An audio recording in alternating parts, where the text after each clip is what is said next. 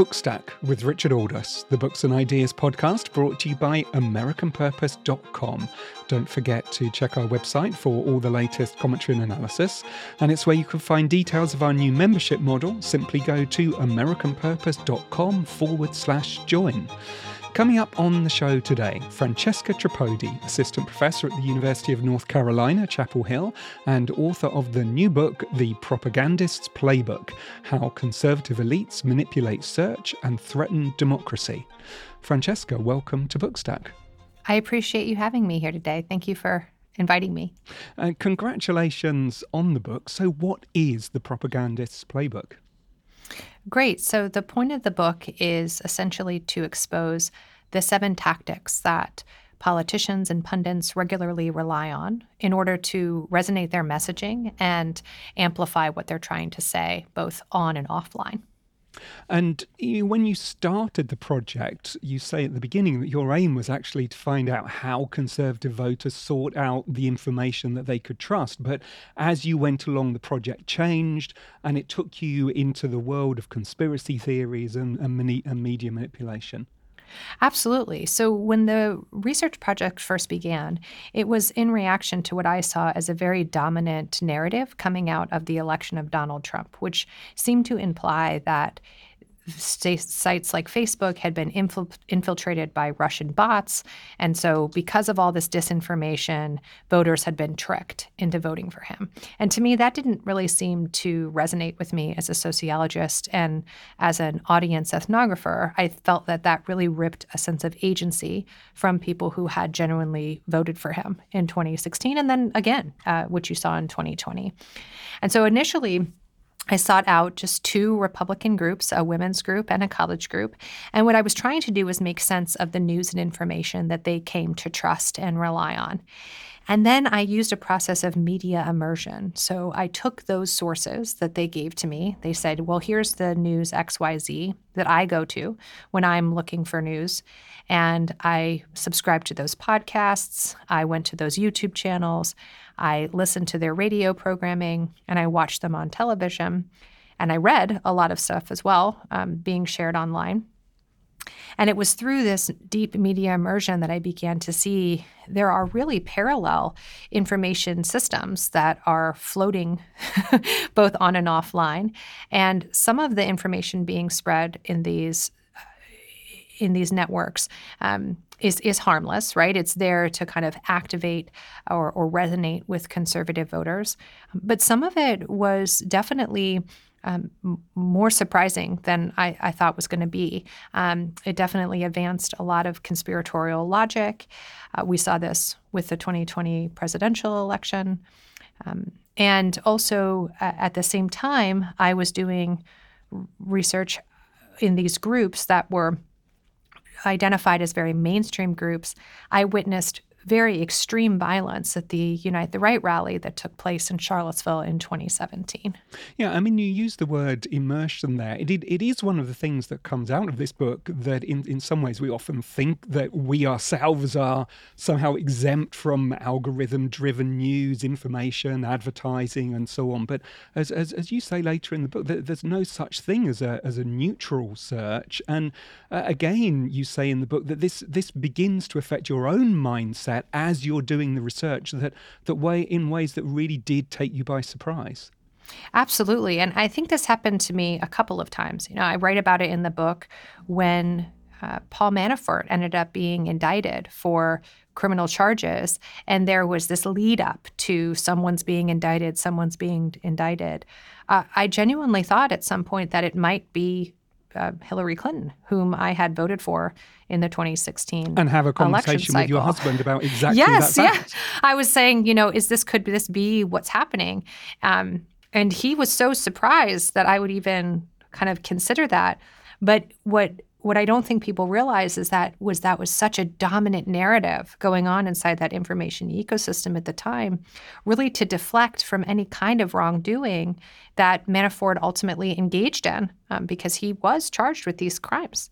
And so I think it's important to recognize that um, by creating these these other stories in, a, in an, an, attempt to pivot, um, it really does distract the voting public from what what could be much more important information, especially when it comes to determining who they might want to vote for in an election. The second time this happened was after my research project had been complete. When I was doing my, my media immersion, I heard a lot about this person called Nellie Ohr. And when I would talk to people about this person, if they were progressive voters, they had no idea what I was talking about. And then months later, as I was driving into work listening to the impeachment hearings, um, then Congressman uh, Nunes used his time at the uh, during during his opening remarks um, to say we really shouldn't be paying attention to this. We should be paying attention to Nellie Ohr. And I was just so shocked because up and until that point, um, I honestly didn't think anyone would even recognize what that what that meant. I thought maybe I was having some sort of a brain lapse um, while I was driving because I hadn't heard that phrase in so long uh, outside of that information environment. And it, I mean, it's, it's interesting. I mean, you you talk there about uh, some of the democratic process that is involved here, and and I guess that's one of the underlying themes of the book that we see how uh, democracy is changed, uh, democracy itself it develops and is changed by the media environment of the times. Sure. So I think you know, oftentimes we think of democracy as just everybody gets the chance to participate in a voting in a voting space without recognizing that that truth has been shaped in many ways in the United States since the very foundation of us forming our country and and instilling the ability to vote. You know, not everyone has been able to vote. Uh, they only just recently ratified, um, you know, kind of women's equal ability to vote uh, in in the state of Virginia. So I think we kind of take take for granted um, this idea that that democracy is kind of a a given, um, even in a country that is designed around these democratic processes. Now, of course, there's historically there's always it's always been the case that there's been media manipulation. I've just been reading Andrew Roberts' new biography of Lord Rothermere, uh, mm. who was hmm. one of the classic uh, kind of press barons. But mm-hmm. I wonder how is the 21st century environment different? What's specific uh, about what's happening now? Sure. So, for me, what I actually do in my book is historicize this practice. Um, the idea of creating new keywords and phrases in order to change the conversation is a political strategy that's been around forever, right? For as long as long as politics has been around. What's different is that in our information environment, we are much more reliant on search engines for finding news and information that we trust. And so many of us don't recognize that these key words that we put in to begin with really drive our returns in in very meaningful ways that we might not be knowledgeable about. And so part of my book is kind of breaking down this idea of it's different if you're just going to a radio station. You might know ahead of time that this radio station or this podcast or this this newspaper, they lean left or they lean right. But many of us don't really recognize that we take that same leaning with us to the search bar. And so if we put in very specific keywords around a concept, that's going to that's going to shape the kind of information that's returned to us. And so we need to be a bit more mindful of that practice going into it. And then the other thing I talk about in my book when it comes to why this media manipulation strategy is different is I think that sense of exploration is really activated when people go out and do their research themselves. And so when people see things that don't really look right to them on Facebook or on Twitter, and they go to search engines and they say, hmm, I'm going to search for more information or do my own research on this if they just take those same words and phrases that they saw on social media, they are likely going to receive the exact same information that they saw on those social media sites.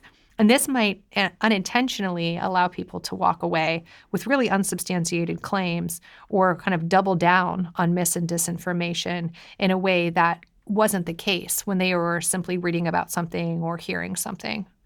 Tell us a bit more about the research that you did. It, it took place uh, kind of in and around the 2017 governor's race in Virginia. As you say, you chose these two groups. Um, tell us a bit more about them and why you made those choices. Absolutely. So, ethnography is a way of kind of embedding yourself into organizations um, in order to really understand what the culture is of the groups that you're studying. And for me, I thought that a lot of the narrative surrounding Trump voters kind of portrayed them as maybe not that intelligent or like they had been tricked into voting for somebody. And I really wanted to understand how do people with college educations, um, how do people, uh, specifically women, I think there is not a lot of really good research out there on conservative women. I really wanted to understand how dynamics of class and gender impact the kinds of information people trust. And so I reached out to these groups. I reached out to the head of each of these groups. You know, I told them, I'm a researcher. I am trying to understand how people make sense of the news and information environment. Um, at the time, I was hoping to also do research in uh, kind of a purple state, a blue state, and a red state. But uh, ethnography is much more time and monetarily. Um, it, it, requires much more time and much more money than I than I uh, than I had, unfortunately. And so um, I ended up focusing really on the kind of the purpleness of Virginia. And uh, this governor's race that was happening, it was kind of like one of the very first electoral races to take place right after the election of Trump. And so this one was a really important landscape because people were trying to see well, what impact did Trump's win make um, in these other states as well? Um, and this really played out, especially on the Republican side, because you had Corey Stewart and Ed Gillespie running against each other in the primary when my research started, uh, who were very different in the way that they were framing themselves. But then you saw a lot of Stewart's rhetoric seep its way into Gillespie's stump speeches and platforms after he ended up winning the primary. Yeah, I mean, it's you're working in a very controlled study there, so in a way, it's not fair to ask you to extrapolate out from that. But I do wonder, uh, how do you think that it would have looked, di- but would have been different? You say at one stage, I think that um, your that your group was mainly white, straight, and Protestant. Mm-hmm. How would have that? How do you think that might have looked if you'd done the same thing in, say, somewhere like Florida, where increasing numbers of Hispanic voters appear to be moving towards the Republican Party? Uh, sure. What do you think the difference would have been?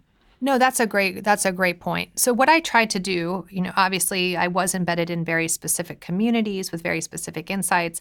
However, I took some of my findings and I did a cross comparison and a, a different analysis that other sociologists have done of different conservative groups. And I found a lot of the same similarities when it came to, for example, the five F's of conservatism, focusing on things like family, faith, firearms, a free market, and um, the armed forces. So I, you know, I think when it comes to Hispanic voters, it's important to remember that um, elements of, of whiteness that really dominate a lot of the narratives that I came to see. Um, those don't have to be espoused necessarily by by white persons. so I think uh, some of those themes would be the same regardless of the community. Um, I do know that often, at least in the other research that I've seen, looking at uh, Latino communities and, and the reason why conservatism resonates with them is often because of some of these uh, faith based initiatives, the way that they view family. Um, and so I, I would imagine that much of what I identified in these groups with respects to the five F's would not necessarily be specific to those that I that I studied, even though I cannot speak for all conservatives, right? I did. One of the things that I did find really interesting and welcome, actually, is that you talk about continually wrestling with ethical issues. Obviously, you went through an institutional research board for the for the research, but these things constantly bothered you. And at one stage, you talk about how you uh, used Fran or Franny instead of Francesca. Uh, that you you dressed, uh, you you describe it as in a more modest look with flats, pearl necklace, and matching pearl studs. You put your hair up. You um, you uh, arrived at meetings with a large diet soda rather than Starbucks coffee. Uh, th- th- this clearly bothered you that you had to do these things, but you're very upfront about that fact. Tell us a little bit about why you did that uh, and, and and the problems that it it also raised for you, ethically speaking. Definitely. I mean, I think not enough researchers talk about the role passing plays in getting research, getting people to trust you. People aren't going to trust you if you come into a, situation uh, very different from them. I mean, this is the kind of psychology 101. We tend to trust people that are like us, right? Um, and in some ways, this passing process was really easy for me because I'm white and I'm straight and I'm familiar with lots of the Christian rituals that I was taking part of. Um, but again, you know, in terms of like how I might dress more more uh, modestly, and and I went by Fran in a way to just make it easier. Um, you know, I found that my name, while not particularly difficult to pronounce, it just can sometimes cause that dissonance, right? Nobody nobody uh, has trouble pronouncing or understanding the name Fran versus versus Francesca. Um, I think the ethical boundaries, right? come into play like even though i was very upfront with my voting record you know i i told people i'm a sociologist when people asked me well aren't sociologists crazy liberal i would say well yeah i mean a lot of them are right um, I, I find that you know the the ethical dilemma was less about kind of tricking but more just feeling disingenuous you know um, that being said, you know, I would bring my children to events. Like the things that I talked about weren't lies. I mean, I told them who I was and um, what I was studying. But but yeah, I think the ethical thing was also too. Um, you know, on Facebook, there's this phenomenon where researchers call it an invisible audience. So we often friend with people or kind of take advantage that these might be very private conversations that we have in a very public forum. Um, most of the things we put online, many people don't really think all the way through who they're in conversation with. And so I know for sure, I, I think over time, my presence became part of this invisible audience. And as part of the IRB process, I did not post anything onto Facebook, which makes you ultimately, while that helps protect the people whom you are um, researching, and, and, I obtained very explicit consent in in um, connecting with people on Facebook. It did also, I think, add to that layer of invisibility because I just, I, mean, I just basically like showed up and um, didn't ever post anything or comment on anything. Yeah, although you, you did have a you had a Facebook page for posts on conservative news, but also interestingly, to see what Facebook would do with that page, what it would recommend for someone with the conservative profile that you developed for that site. Yeah, and I found the advertising in particular was very much different than the kind of stuff that I would normally see on social media. The easy part about the study was that I never had a Facebook page to begin with. So, one thing that um, could have been ethically challenging, right, is like, w- might my profile end up bleeding together with a more personal profile? I don't have a Facebook profile, so that made it much easier to to make it insular and locked and have it explicitly for research. But I was very interested in the kind of promoted content that I was getting. Um, what were the stories ending up on my newsfeed? Um, the advertising that I got was very much reinforcing a lot of the same narratives that I was seeing off the ground as well. I wonder as well, I mean, in terms of studies which have been done, is there a mirror image of your study for progressives, um, for people who tend not to read the Wall Street Journal, watch Fox mm. and hmm. Friends? They would read reviews of Jared Kushner's memoirs in the New York Times, but they wouldn't actually read the book, it, the book uh, itself. Yeah, no, that's a great question. So, as far as I know, I don't think there is a similar study that would look at how progressive audiences make sense of news and information. I am actually starting a new research project where I look at both uh, progressives and conservatives and look at how they look for information online. So I'm creating a set of prompts around fairly politically divisive concepts. And then I talk to people about these prompts and say, well, do you have an opinion on this? They tell me their opinion. It tends to skew because of the nature of the prompts, either one way or the other. These aren't like neutral sort of topics. And then I ask them to search for more information on the topic and take note of the kind of links that are returned as well as what they perceive to be um, trustworthy sources of news and information. I mean, it's it's interesting because a lot of the a lot of the book is about the links between conservatism, the far right, and even white supremacists. And as as you point out, that some people have suggested a moral equivalence. Uh, or immoral equivalence, if you like, uh, with the, with the with the far left. That, mm. but you push back against that. Why, when uh, most agree that there are forces on the left and the right that seem to have little care for the norms of liberal democracy? Sure. So I do that. Well, one other thing, uh, really quickly, I do want to reference there is a, a great resource called Networked Propaganda that looked at not the audience reception of it, but did look at how information flows and mapped out the entire information landscape, um, both on and offline. And that was created by Harvard researchers and and was very data driven in demonstrating like how information flows. So I do I do think there is a um, book out there, kind of that that maps the the the information ecosystem, as it were, um, not just specifically looking at one side or the other. Uh, with regard to your second question, um, in terms of, of why do I push back on that?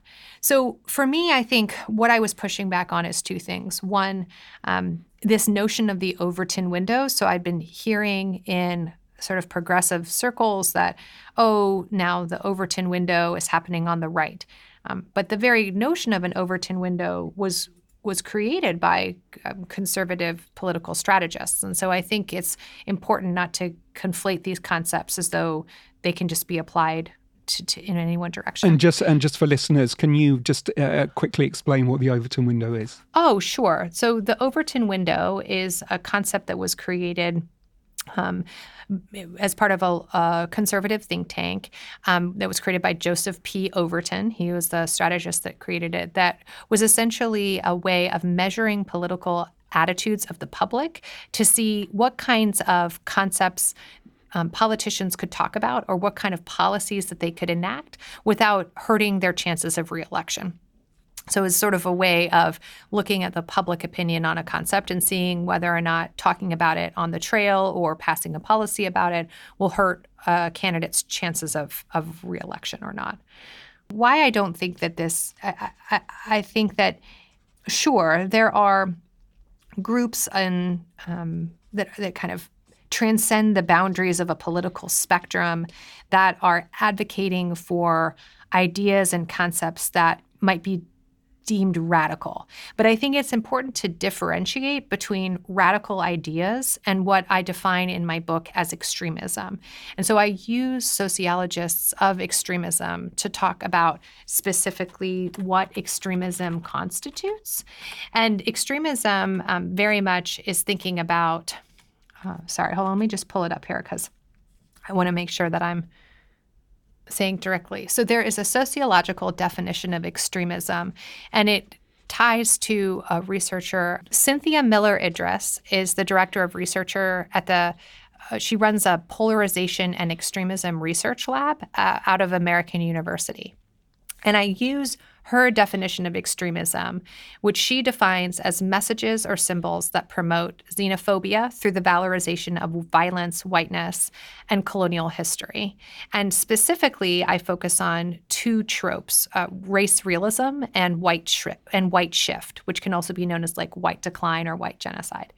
And so, in the last chapter of my book, I say, you know, a lot of times people are like, "Oh, well, this is kind of happening on the left," and I would say, it, to the extent that there are radical ideas that might disrupt the democratic process, that's not necessarily one party or the other.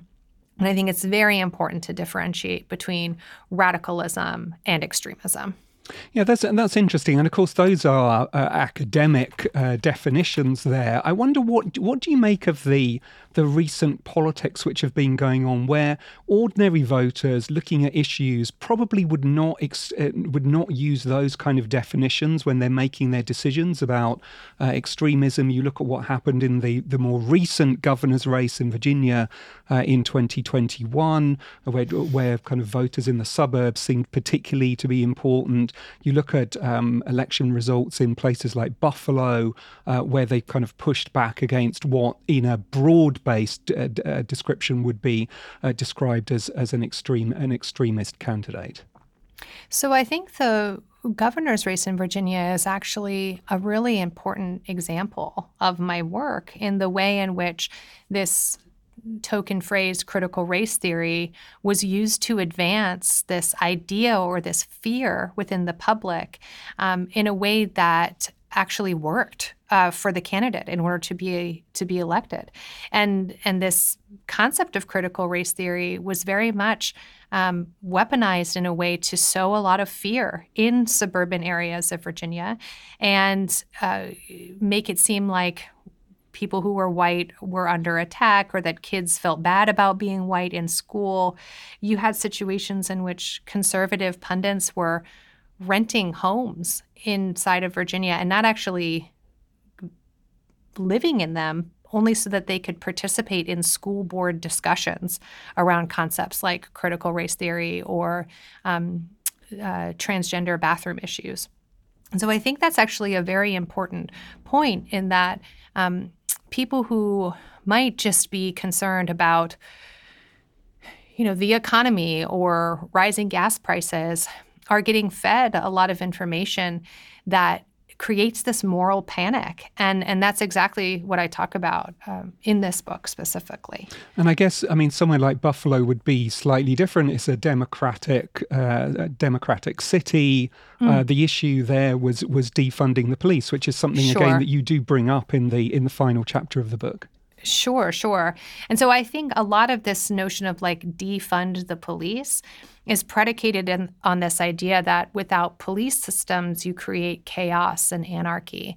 And I think often uh, it's an unfortunate framing of this concept defunding um, because I think it fails to engage with the broader problems of, of police state or just really the the um, underlying structure in which policing was created in the United States, right? There's a lot of really great books, not mine, but those that I study, um, that talk about really the, the origins of policing uh, in the United States and the role that it played in.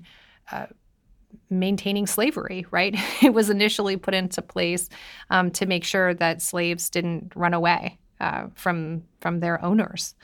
So I, I think I, I think it's unfortunate that we we latch onto these keywords or these phrases and rather than kind of dig into the broader issue. Um, i would also say that like uh, this notion of um, creating chaos and anarchy uh, this this threat to to whiteness or this threat to ownership um, really are kind of these dog whistles that are activated continuously. And I and I talk a lot about uh, the historical legacy of a lot of these dog whistles as well. So, so finally, Francesca, you used the, the, the phrase broader issues there. I, I wonder, what do you think are the broader lessons that we can learn from your study? Hmm. So, the thing that I would love people to walk away with from my study is understanding that search engines are this really dynamic, complicated space. and I think we often hear about or or kind of go to search engines with this idea that they're this helpful librarian that are going to say like oh hmm this this is maybe a search that's going to lead you in a problematic way why don't i help you find resources that uh, can best match your search but do you mean like this?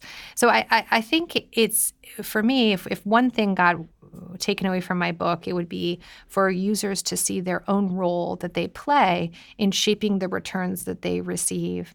And that um, rather than look to large corporations to solve this problem, we also um, be a little bit more mindful of the kinds of queries we start with. Because, as you say in the book, it's not a question of how Google can fix the internet. Sure. I mean, I think understanding the role Google plays in, in ordering information is really important. But ultimately, um, we don't have access to those to those algorithms and those ideas. What we have access to is understanding how search works and figuring out how we participate in that process. I mean, my favorite example in the book is actually not political at all when it comes to the color of the sky. So, you know, we think that the sky is blue, but the sky can be any color we want it to be if, if we're only just going to rely on returns from a search engine. So, the book is The Propagandist Playbook How Conservative Elites Manipulate Search and Threaten Democracy. Uh, it's written by my guest, Francesca Tripodi, and published by Yale University Press. Uh, but for now, Francesca, congratulations again, and thanks for joining us on Bookstack. Thanks for having me. So that's it from us this week. Don't forget to check our website, AmericanPurpose.com, and to leave us a review on your podcast app. The show is produced by Damir Marusic. Do join us again next week. But for now, this is me, Richard Aldous, saying thanks for listening.